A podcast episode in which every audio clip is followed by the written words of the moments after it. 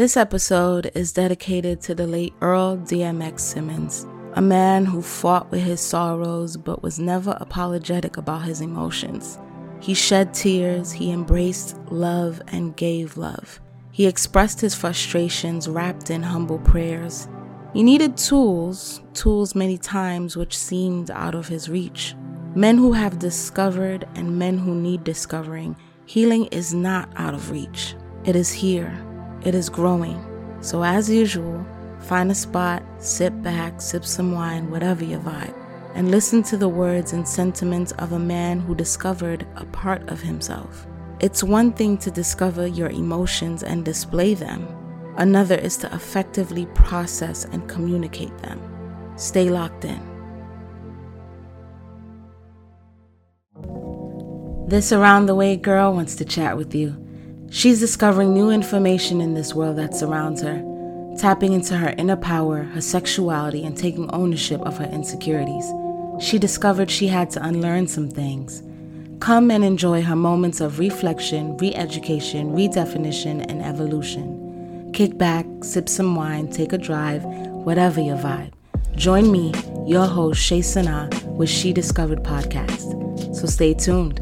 You might learn some things.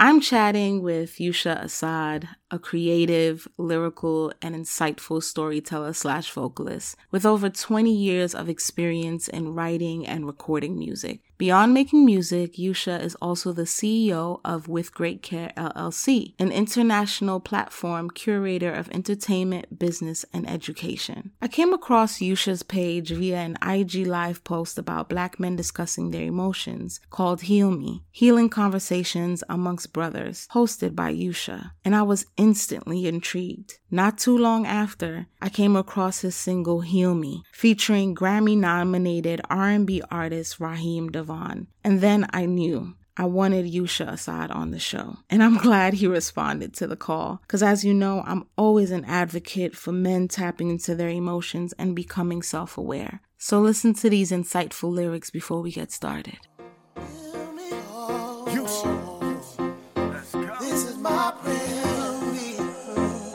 See, my father never talked too much. Just that look in his eyes, deep stares out the window, told me that life was simple. But I would never know what he would never reveal. That sharp look in his face was pain he would conceal. He inadvertently taught me that real men don't feel. So don't follow your heart.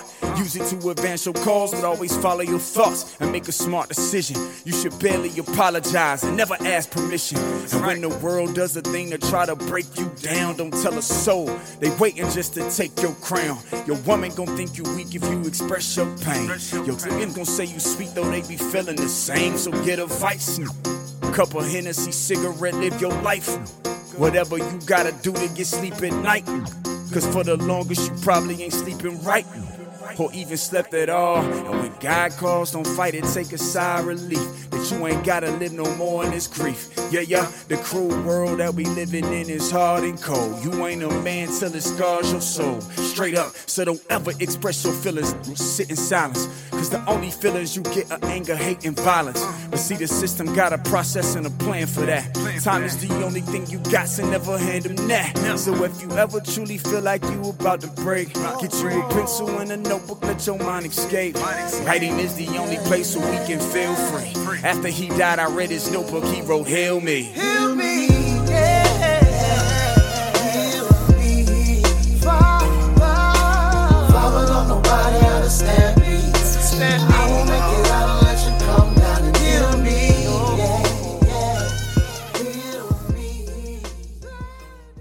Help me understand the story behind the song Heal Me and the creation of it.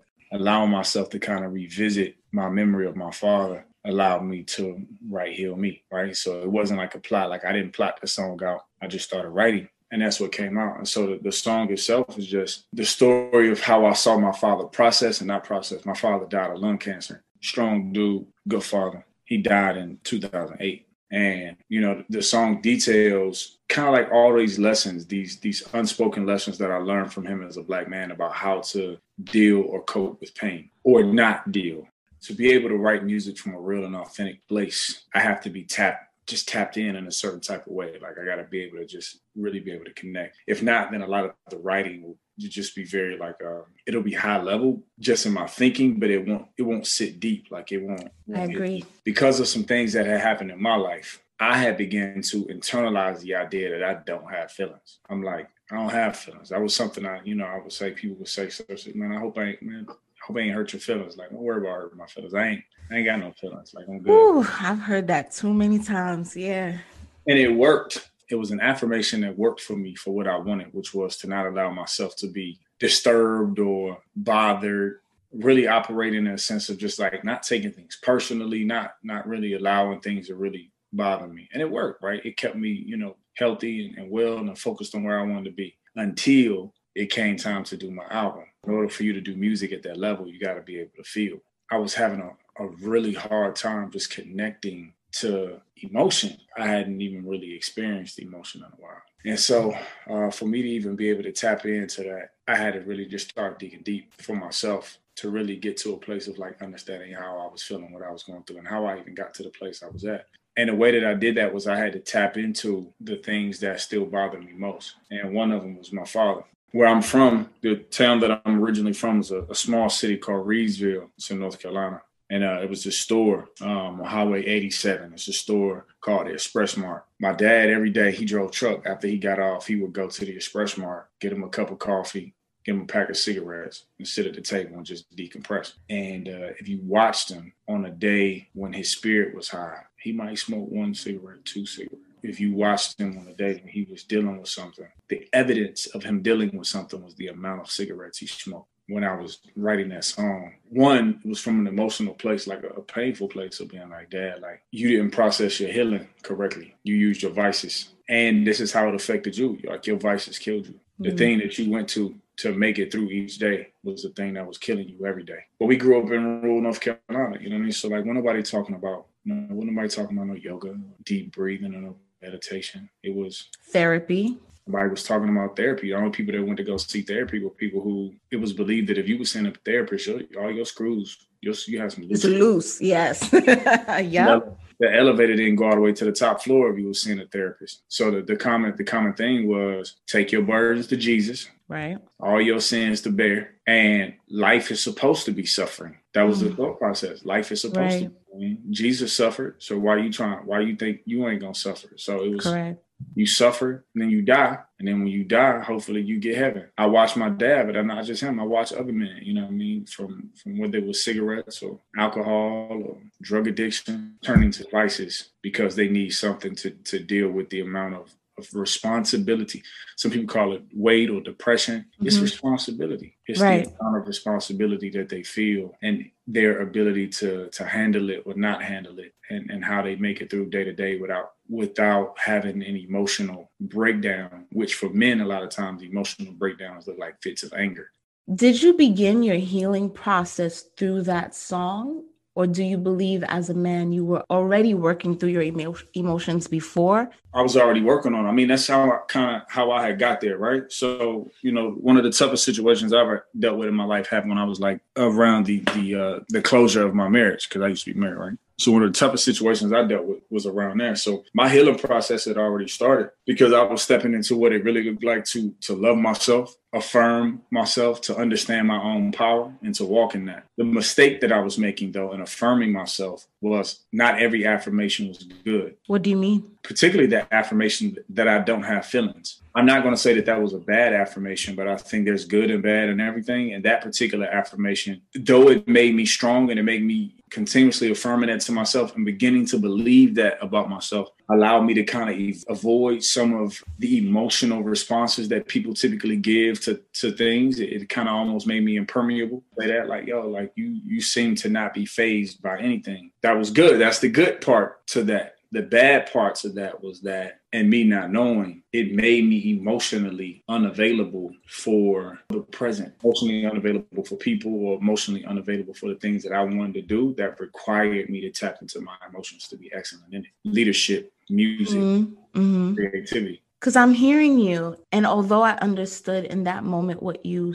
what you're saying in the sense that it enabled you to be nonchalant or let things roll off your back, right? To say, I do not have feelings. But to say to oneself, I do not have feelings, to me, it feels like it removes your humanness. So I think it's a difference between saying I do not have feelings compared to I have feelings, but I know how to control them. I know how to discern them. I know when and when not to respond to a certain certain situation. But like you said, in that moment, it enabled you to deal with certain things and find power within yourself. Would you say till this day use that affirmation, but use it in the sense of empowering?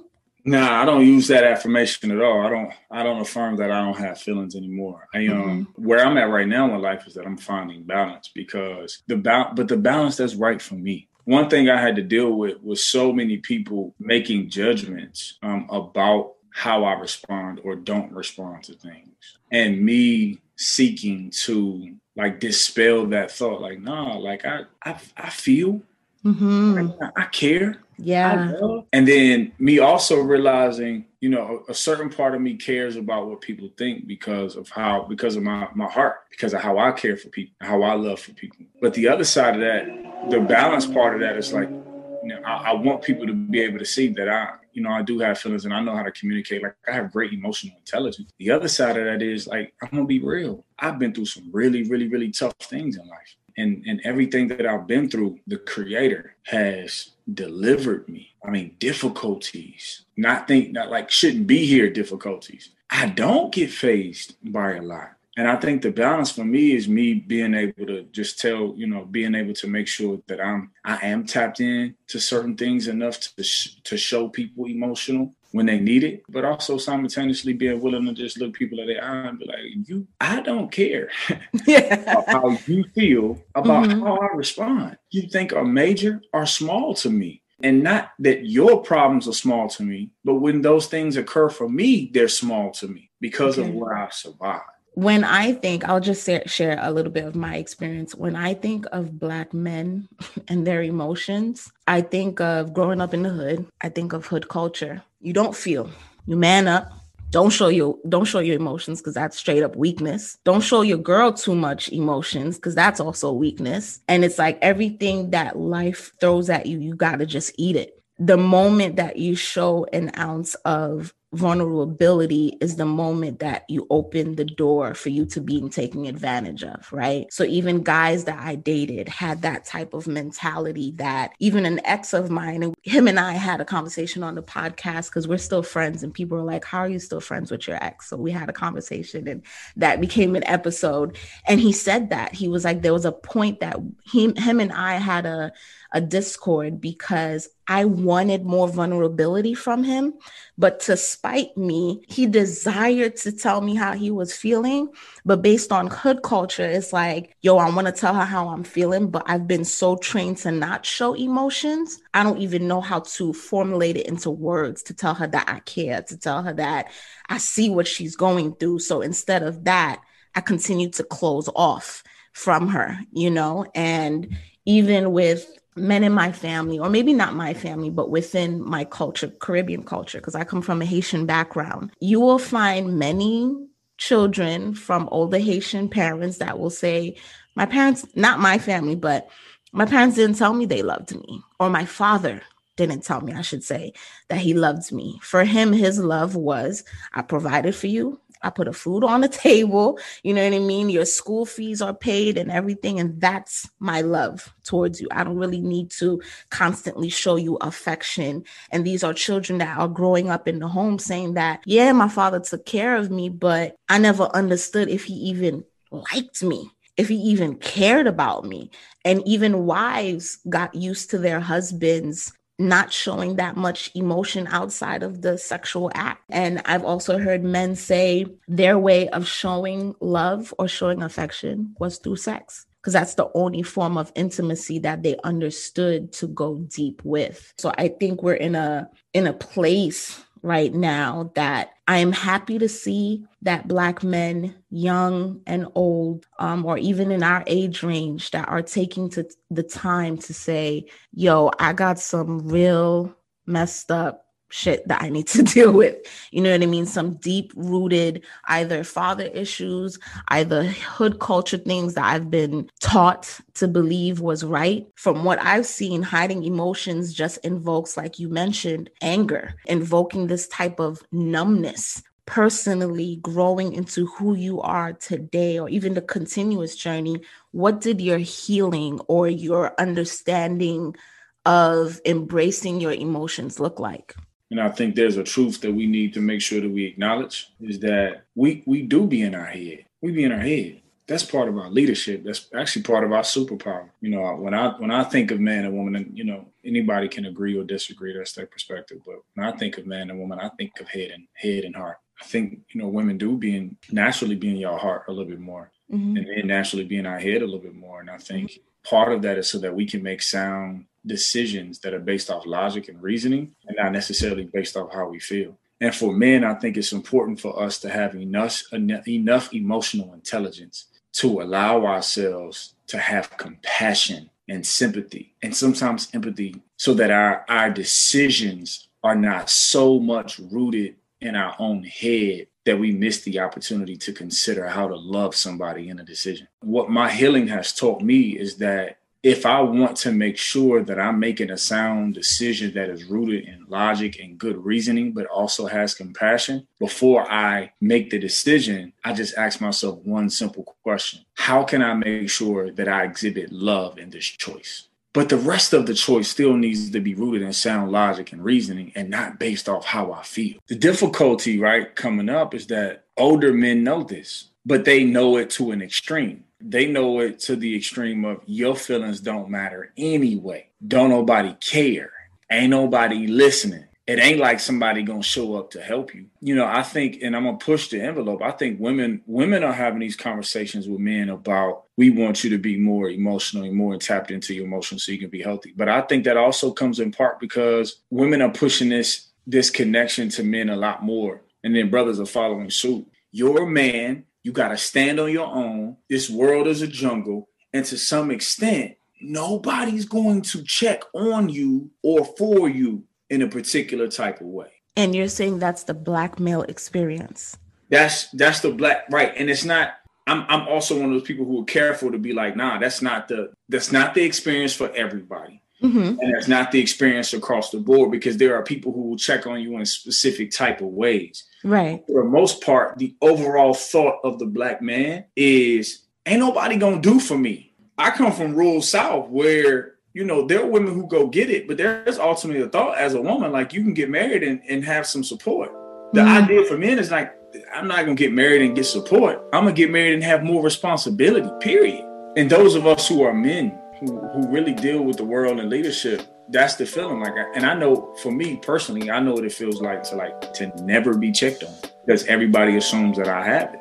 And my truth is i have it. But to never be checked on also means that like i got it. I'm good. I'm solid over here. I'm great. I'm working and winning. But when you call me with your problem it's a lot harder for me to hear you because there was nobody there for me last week when i had mine. And it's not that i don't want to show up for you but if you come to me and you ask me for help and love through a problem, I don't know what that feels like. I don't yeah. even know what that looks like. Mm-hmm. The only thing I can tell you is what I know to do. Hey man, pick your head up, you know what I mean, and, and get back to it. It's gonna look, everything changes. The storm don't last forever. Stay motivated, keep it going. yeah. Because that's all I know. I don't know what it feels like. And, and I do now, right? I do now. But I'm speaking in terms of the black male experience. No, of course, yeah. Like for somebody to be like, I got you past a certain age. Because mm-hmm. when you're a kid, you know what I mean, if you got a good if you got a good parental structure, then your parents are there for you. But once you hit manhood, you find out very quickly that the majority of the world will show up for the women. Mm-hmm. There's programs. Like I even, you know, I worked in workforce development. There's programs for the women. There's different things. But if you a dude, life gets tough after 18. And you really just get to a point where you realize that your, te- your tears don't feed you your breakdowns don't feed you. Your emotional conversations mm. don't feed you. And they know and, and people ain't running to be like, no, I got you. You get the advice that I'm that I'm giving. Hey man, pick your head up. You know what I mean? It's cool. Just keep it moving. And ain't no need to cry about it, bro. You know, But once you start dealing with your own healing, you understand like it's abnormal to not feel supported. It's not Right. human. It's not human to have support, to not have support. So when we talking about black male healing, we literally talking about people who for years don't feel heard and don't feel like their pain is considered or a concern for people in a healthy way. You know, plus we grew up in the hip hop era. You grew up, sounds like you, you know, you grew up in the hip hop era. So Talk about it. people know too much about you, you end up in somebody's freestyle. Exactly. They put your whole they put your whole life on the mixtape and, and clown you and, and call you all types of names in front of everybody in the hood. There's no space to express anything that isn't that is considered weakness because you would have ended up losing the battle. I was listening to another podcast because I'm I love podcasts and I love audiobooks and all those type of stuff. And what was mentioned was one of the they didn't even say the top reasons. They said these were the reasons that you usually do not find the black men in the family structure is due to incarceration, due to murder, and due to the welfare system. Now, I do agree with all three, especially with the welfare system. If people are not familiar with that, during the 60s, there was like a welfare reform, and it was basically this rule that came into place for man in the house rule, meaning that for poor income family or low income families, that the man was not allowed to be in the home. Because if they saw a two two party home, basically your welfare would have been cut off. So for the most part, a lot of black men were not in the home. And that continued uh, for years where I read an article that said in 19 by 1983, about 55% of black homes did not have the father in them. And although I agree those are valid reasons, I also think that there are more reasons that the black man was not in the home. And when I was thinking about it, I said, what about trauma?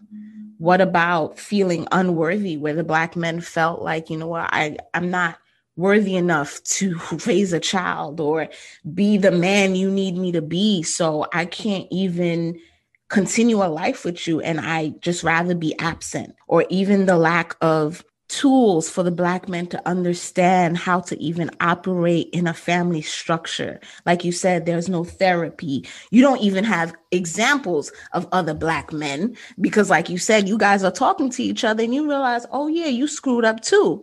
And then for the most part, I love the con well, I don't love the concept, but I love the book that I read, which was based on um, Willie Lynch, right? And then you see the idea of the black men being put inferior to the black woman. That's how you break up the family unit. Put the black men against the black woman, cause a discord um, between them, and even put the young black men against the older black men. So they don't even have an example of what true manhood looks like. So although I truly believe that, yes, incarceration, the welfare reform, and, and murder are valid reasons, but I, I feel like we don't tap into these other elements that I just mentioned. I mean, when you think about the Willie Lynch letter, right? You think about you think about the process of the biggest man on the plantation. We noticed through that letter, the biggest man on the plantation being subdued in front of everybody, Yeah. tied to two different horses, beat beating Mhm. the horses until they run and then rip the man apart and then setting him on fire and doing this to the biggest man on the plantation. Watching this, this puts fear in the heart. Now, what, what happens is this fear, we notice, is then transferred to the mother. She empowers her daughter because she needs to teach her daughter how to manipulate master's system. But she weakens her son because it is her belief that if he's too strong, he will be used or he will be beaten or killed. And so this demasculization of her of her son is to protect him, to Mm, keep him quiet, yeah. to get him to to not be expressive. The the more that he can and not allow that to be an outward thing, then the Yeah. more she protects him. And then if you look at if you look at society in a whole, the only emotion that men are allowed to express without having their manhood attacked is anger. With anger is that everyone's afraid of an angry black man Mhm. including the black woman. How many brothers have simply out of anger raised their voice and get the police called on them? So we learn not to be expressive at all. We learn to run away. What do I mean? We might not necessarily, some men leave the family. Other men might not leave the family. They just got to take a walk. I got to leave. I don't want to, I don't want to convert. I don't want to converse because I'm not allowed to respond emotionally to the conversation, but you are. You're a woman. You're allowed to respond emotionally to the conversation. You can get loud, you can get frustrated, you can cry, and I'm supposed to respond to that. But the moment that my frustration comes out, I'm abusive. Some dudes do get abusive. We not, we not, but I'm talking about the level of fear that is connected to a black man's expression. His frustration and his anger frightens people, even though he he may have no intention to lay his hands on anybody. There's no place, there's no place where your anger or any emotional expression for you is safe to release, except for a boxing ring, a football field, basketball court. I have a I have a desire to see brothers just have emotional intelligence. To some extent, the emotional outbursts aren't good. They aren't good. I mean, we, we create more pain sometimes when we express the emotional outburst and sisters do it too and and then it's it's more acceptable and it's it's supposed to be okay right because i've seen i've even seen like women get mad and attack the man like literally attack him and if he shows that he's hurt he weak and there's mm-hmm. there's no there's no space for him to express because if he expresses in return then he's weak even being black men who are healing we still don't feel the need or do we feel it wise to be too emotionally expressive. We need to get to a place where we understand how to express joy, how to express love, pain, and frustration. Take that to your therapist. Because now we're talking about vulnerability and where you, and where you can actually be vulnerable with and who you can be vulnerable with. And the truth is, we are we're still leaders, and we understand that. And with leadership, you still got to be able to respond and operate on a higher level of consciousness and, and awareness tap into your emotions enough to be able to express joy and, and love and excitement with your family. But when you're truly frustrated, mm-hmm. don't go to your cigarette, don't go to your weed, don't go to your liquor, don't go to your gambling, don't go to your women, go to your therapist. Now we're advocating for you to get a therapist because that might be the only place where you can really say what's on your mind mm-hmm. and not be judged. That is true. However, I believe that you provided a beginning stage for men, right? With your IG live conversations that you were having. And that was or that is the the next segment that I want to get into is how do we structure this change?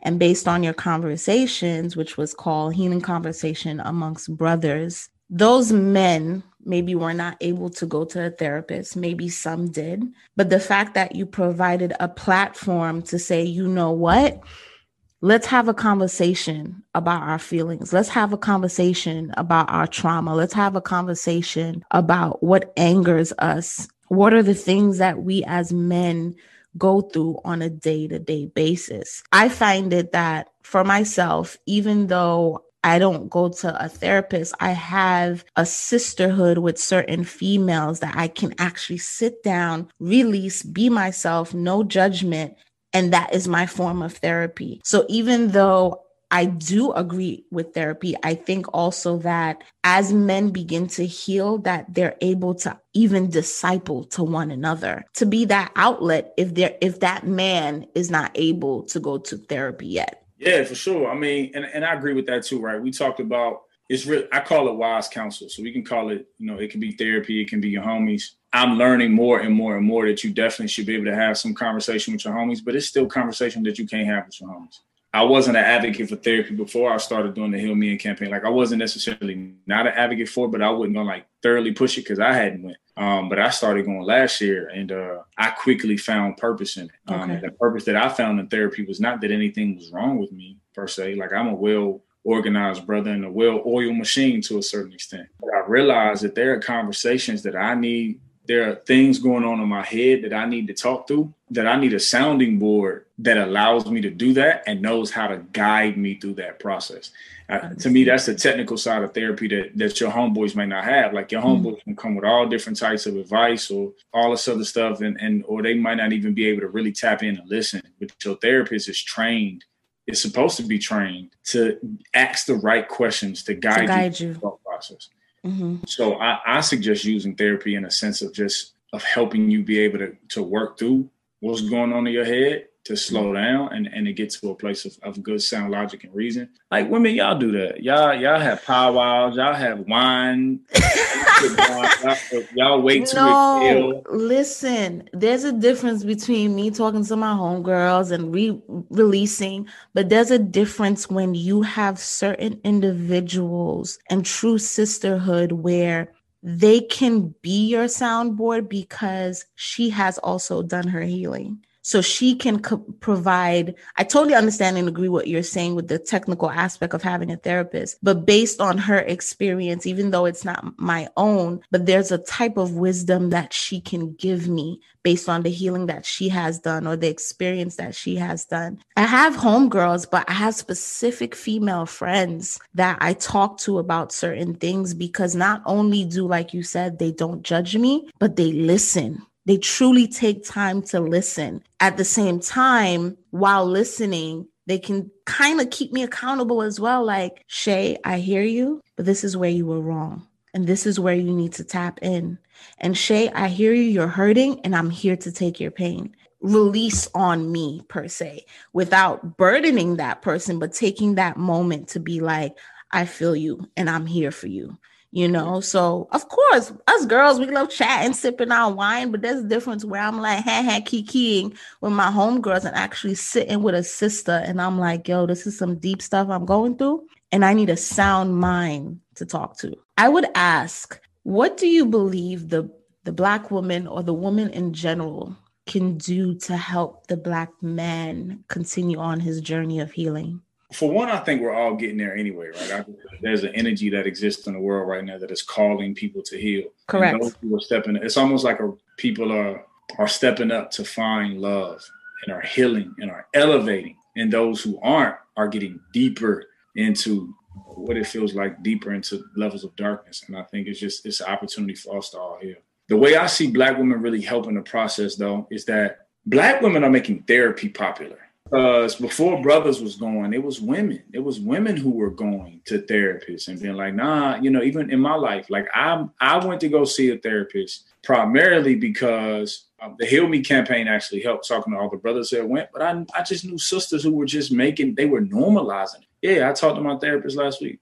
And I remember the first time my sister told me she was talking to a therapist. I was like, mm-hmm. crazy. Like you Yeah. I didn't voice that out loud, but like mm-hmm. the more you said it, the more it became normal. And so I think that black black women is going to be the key to healing our community because y'all are going and you're normalizing it. And then because you're going, you're responding to men differently. And because you are healing, men are getting an opportunity to get reactions from you that allow us to feel like we can trust you with our thoughts and the responses that you know y'all are able to give that are wrapped in love mm-hmm. that are wrapped in truth for yourself yeah. and for that person. Like, because the best thing you could do is speak the truth, speak your truth, operate in your truth. Amen. Yeah. But in a way that is still understanding mm-hmm. and graceful to the next person. How powerful is it for a woman to understand her triggers? Mm-hmm. To be mm-hmm. triggered by a man, but to know that it may not have been that man's intention to hurt you. It's just the thing that he did is a trigger for you.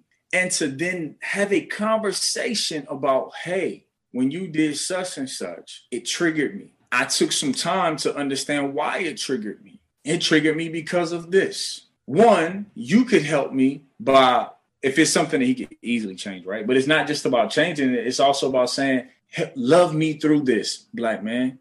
And the reason why I say that's so important, and it, goes both ways, right? Brothers I was about to say that. Their, yeah, brothers being able to understand their triggers too. But you you asked me about the system because for so long we have been a community that lacked trust altogether. So when you get triggered, you don't understand that what what the person did. You don't understand your trigger. All you know is that that person did something and it made you feel bad. And I don't trust them. Us, Right. You don't now you don't trust them. Instead of us tapping into ourselves and being like, why did that make me feel bad? What happened to me in my life, or what has happened to me in my life that made that particular thing make me feel like this? We don't do that. We attack the person. We're making relationships difficult because we're attacking the person instead of understanding our own triggers. And Right. because women are, are stepping into the healing space collectively in your powwows, in your in your waiting to exhale moment with your girl, uh-huh. but because y'all are stepping into the healing space, you're responding to us with love. And brothers are taken back, like, oh, you you ain't gonna yell, you ain't gonna have no. Oh, you really gonna talk through this? Oh, I can I can tell you stuff, and you not you're not gonna jump off the deep end. Damn, man, maybe maybe I could get some of this. this I, I might need to get a therapist then. I wrote something down when it said, "What can the the black woman do?" And I wrote, and we're known for that, but I wrote nurture, patience, accountability. And there's a way to keep a man accountable, right? Not demeaning him. When you mentioned everything in love, I thought about the famous verse in the Bible, 1 Corinthians 13, the chapter about love and people love to use it at weddings and for couples and so forth. But when I think about the elements that are deemed to be loving, let's take it outside of just romanticism and let's just put it under the umbrella of human connection. And when you look at that verse, you see the elements that you're talking about, like long suffering, which is basically patience, kindness, gentleness, not envious, not jealous. Even though I asked the question about Black women or women to Black men, but like you said, if we are able to even tap into that principle of love, how much more then are we able to open the door for healing for one another, especially between the Black man and the Black woman in the family structure? And then you can continue on into relation structure, and then you could start tapping into the family structure based on that principle. I'm going to say a word and I want you to describe it based on how you used to think and based on how you think currently. Okay. This requires vulnerability. So yes. I'm I'm gonna give it to you. I'm gonna, give, I'm gonna be vulnerable. The word satisfaction. Unrealistic. And that's before, right? That's before. Mm-hmm. Uh, and now truth. I, I connect satisfaction to truth. If you operate in your truth, you will always find a way to find satisfaction in the things that you do. But before, okay. satisfaction seemed unrealistic because who deserved to have satisfaction? But I don't believe that no more. I believe that you make your life, you make your world, and you do that by operating your truth and standing firm in what you believe in. Anger. Uh, weakness. This was before? Yeah. Uh, and now human expression. Why did you see it as weakness before? I was raised by dudes who taught me to never let anything anybody do to ruffle your feathers. Like okay. even to a certain extent, I was told that like even if you got to bust somebody head wide open, don't allow your facial expressions or your outward emotion to identify what you were gonna have to do. Mm. didn't want anybody to have motive. I wasn't allowed to feel like any type of outwardly frustration or expression in any way, shape, form, or fashion was okay. Mm-hmm because men don't let people get to them. But now I understand, man, it's just human expression. You got to find a safe way to let your anger out. Go axe throwing or something. Vulnerability. Weakness. And now I see vulnerability as trust. I understand the weakness. Break down the trust part for me. Vulnerability, by definition, could mean weak. Means, by definition, to make yourself susceptible to being hurt. So you don't want to be vulnerable with everybody and you don't want to be vulnerable everywhere. Mm-hmm. That's just the truth. So where do you want to be vulnerable? Where you can trust. And that's why I call, you know, to me it's synonymous with trust because when you truly trust somebody and they've proven that they can be trusted with who you are, with the level of vulnerability that you've offered to them, then be be vulnerable. Anxiety. Previously, a lie, right? Unreal. Just think that stuff exists and you're told that like stuff like anxiety and people having anxiety is people trying to get attention. That's you know black community stuff. Now I think that anxiety is just unresolved issues. Yeah, I guess because I'm I'm thinking personally for myself, like times that I've felt anxiety, and I guess the most recent anxiety that I felt was just beginning this podcast. Uh, the thought process of is this going to be good? Um, are people going to be receptive to it? Am I even supposed to be doing this? And I think in the beginning of planning this podcast, a lot of things started messing up in the beginning. And I was like, oh my gosh, I didn't even start yet and everything is messing up. And I started to feel, yeah, you know what? I shouldn't do it. Or I felt like this tightness in my chest. And I think the tightness came from I know there's a love that I have behind this project, but why isn't it working out? Because mm. I'm a planner. So if things don't go as planned, sometimes I get a little frazzled. But I had to sit with myself. Literally, I turned off all the lights in my room, sat with myself, breathe in, breathe out. And I said, Where are these thoughts coming from? Why do you feel this way?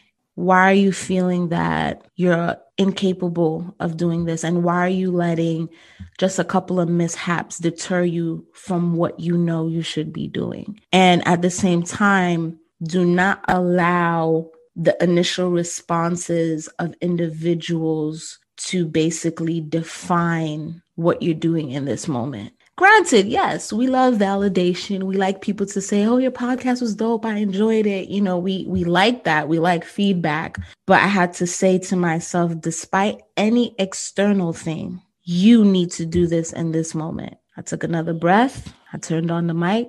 I just started. So I totally understand what you're saying with unresolved issues. Because I guess when you first said it, I was thinking of it like major unresolved issues. But when I think of it with the story I just told you, it was an unresolved or a trigger, you know, with past insecurities of feeling like, oh, I'm not good enough or I'm not capable of this. I needed a moment to tap back into myself and tell myself these negative thoughts that are arising again. You need to remove them and affirm yourself positively. The war that we really be having with ourselves like you said, like, will people accept it? Will it be mm-hmm. good enough? And the truth is, if we do the best we can do on that particular day, then it's good enough. Yeah.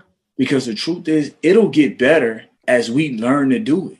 But we got to start to get better. And the, and the real struggle is not do we like it? The struggle is do we feel like other people like it? And the truth is we can't base what we do off whether other people like it or not because everybody ain't gonna like it. You know half of the time people don't like stuff until somebody else like it. And if you know that's the truth then do whatever you want to do. Find somebody who does like it and then get them to get other people to like, like it. Right right yeah. But but it's really and i like i, I take that from um the four agreements as well, which is that's on best. my list to read. Yeah.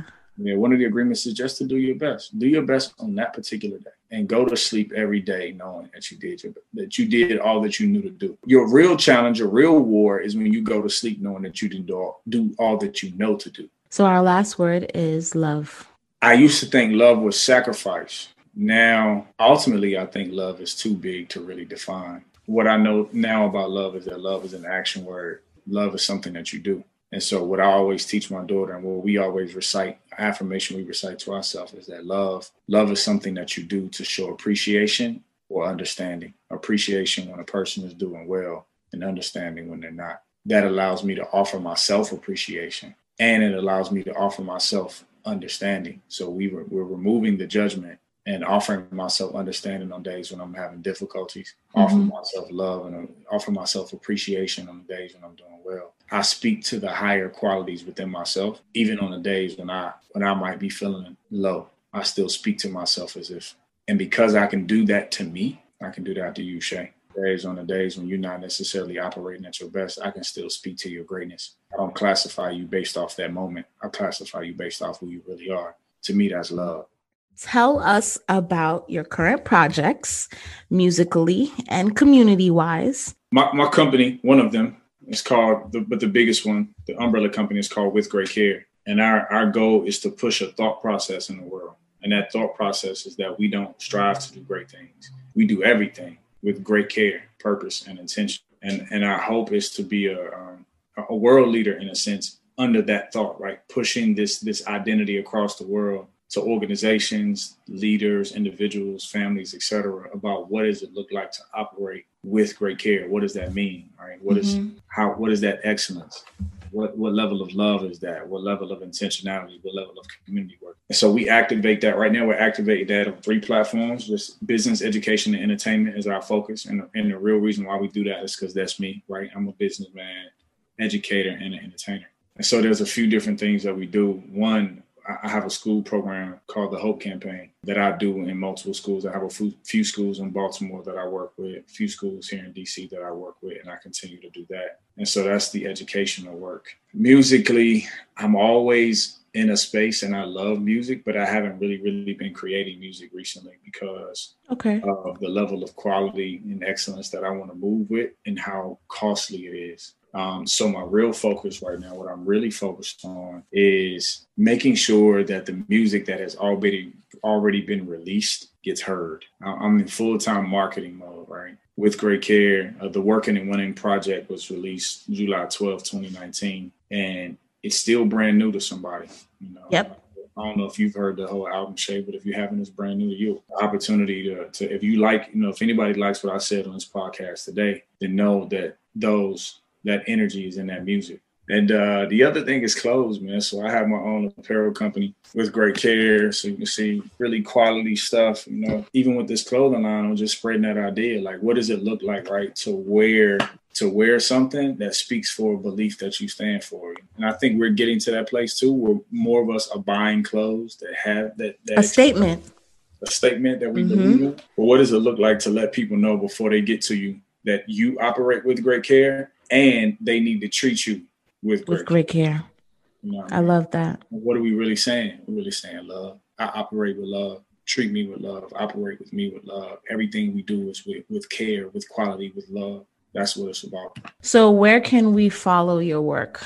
If you really want to tap into everything, just go to withgreatcare.com. And once you get to withgreatcare.com, you'll find everything else. You'll find me, you'll find the apparel line, you'll find the Hope campaign, just thank you so much for agreeing to have this conversation. Thank you for your transparency. Thank you for telling us your story and even dropping what I believe to be a lot of gems for our listeners and even for myself. In the midst of talking to my guests, I'm also continuing the discovery process. So, well, I appreciate you. You know, it's mutual. Thank you. Um, mm-hmm bringing me here, for uh, seeing the value in me enough to have me on your podcast. And I wish you so much success and love and growth with it. Thank you. Same to you. Same to you. To ask for help don't mean you chipped about it. That just mean you love your life more than your vice. You rolling dice if you don't get about it. We handle problems and forget about it. I learned this lesson a few years ago. Drinking Hennessy every night, ain't want the tears to flow. I was trying to numb the pain, I couldn't feel me. To get through it, I had to write, so I wrote Heal, Me. Lord, heal me, Father. Oh, heal me.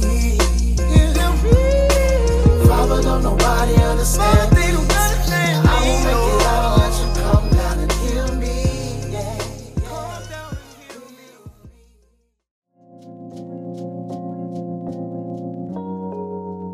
Thank you for listening to this week's episode. I hope you've gained some knowledge, insight, and clarity in this moment, creating your own inner discoveries.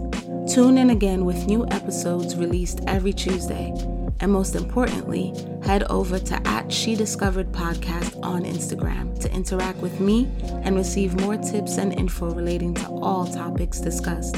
As always, you are appreciated.